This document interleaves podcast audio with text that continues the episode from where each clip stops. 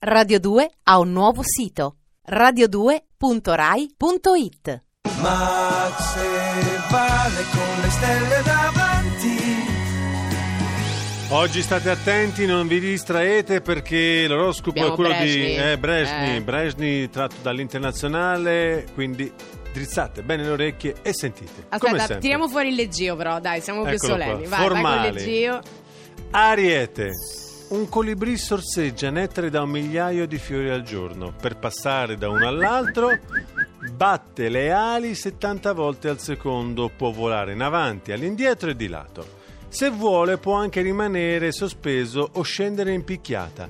Ricorda, sempre il colibrì, ogni fiore sul quale si è posato e sa quanto tempo ci vorrà prima che produca un nuovo nettare. Gli spagnoli chiamano i colibrì gioielli volanti. Visto che i mondiali sono in Brasile, io ti dico come si dice in portoghese. Colibrì? Am- beija-flor, baciafiore. Un beija-flor. Un beija-flor. Un beija-flor. Muy carino. Che gatto, colibrì. Ariete.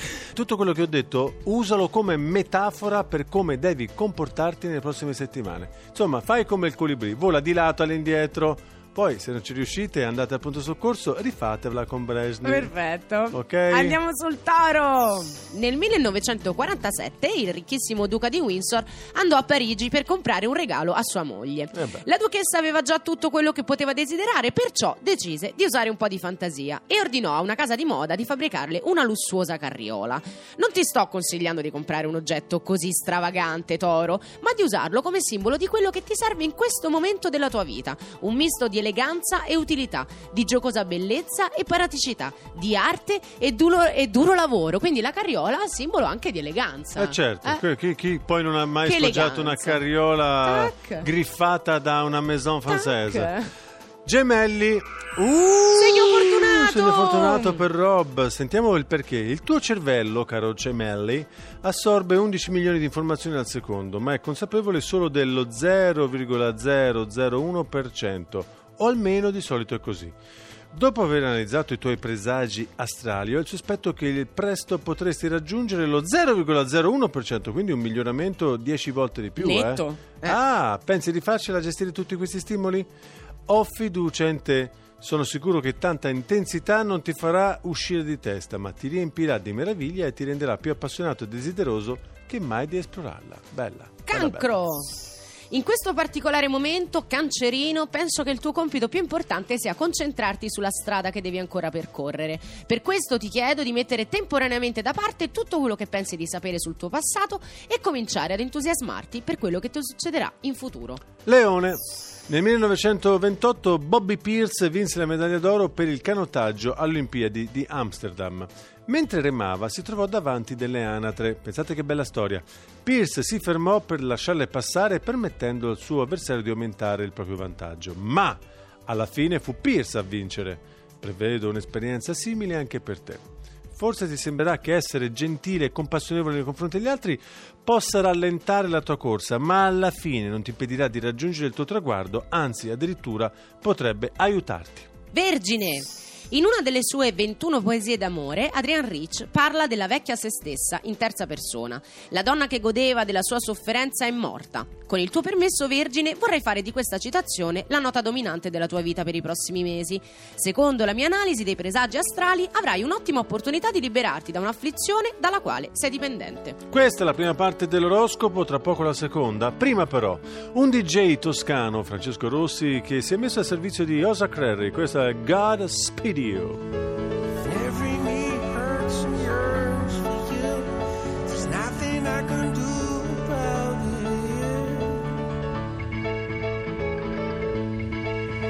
it. God's...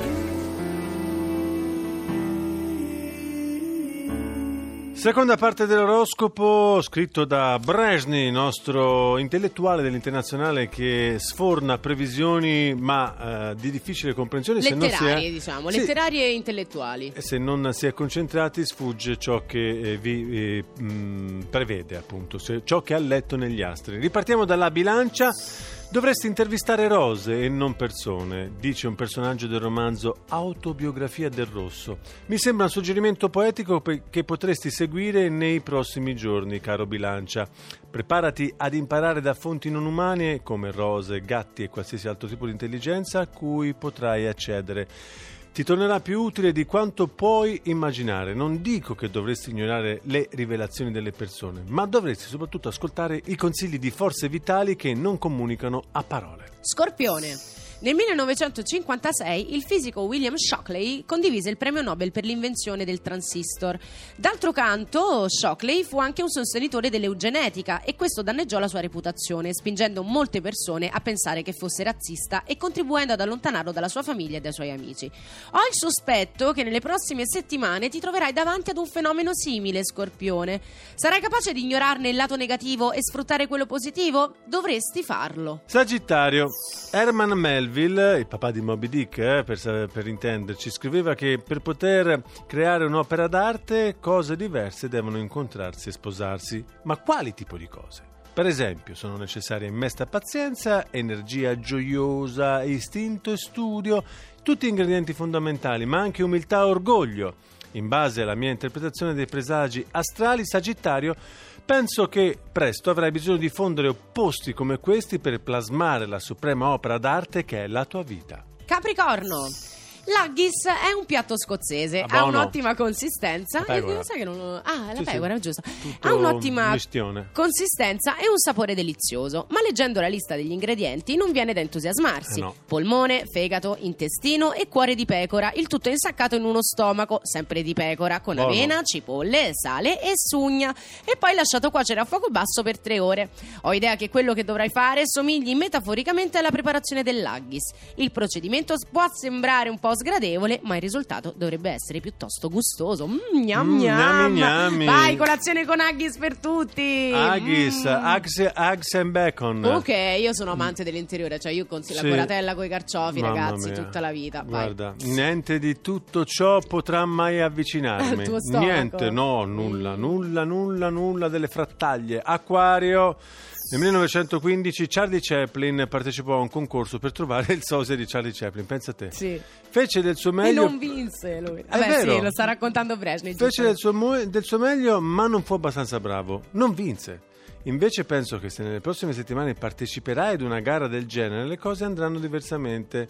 Sarai sicuramente incoronato come la persona che più ti somiglia. Sei completamente te stesso, forse più di quanto tu lo sia mai stato. Complimenti.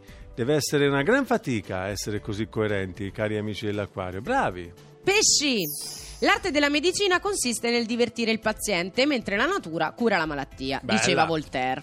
Per le prossime settimane cerca di tenere conto di questa affermazione. Hai decisamente bisogno di essere curato, anche se la malattia di cui soffri non è fisica, ma psicospirituale. Oi oi. Il tuo compito sarà quello di ingozzarti di avventure divertenti, storie appassionanti e giocose distrazioni, per consentire alla natura di guarirti senza alcuna interferenza da parte delle tue preoccupazioni e senza i tuoi consigli non richiesti. Quando hai tutta la giornata davanti,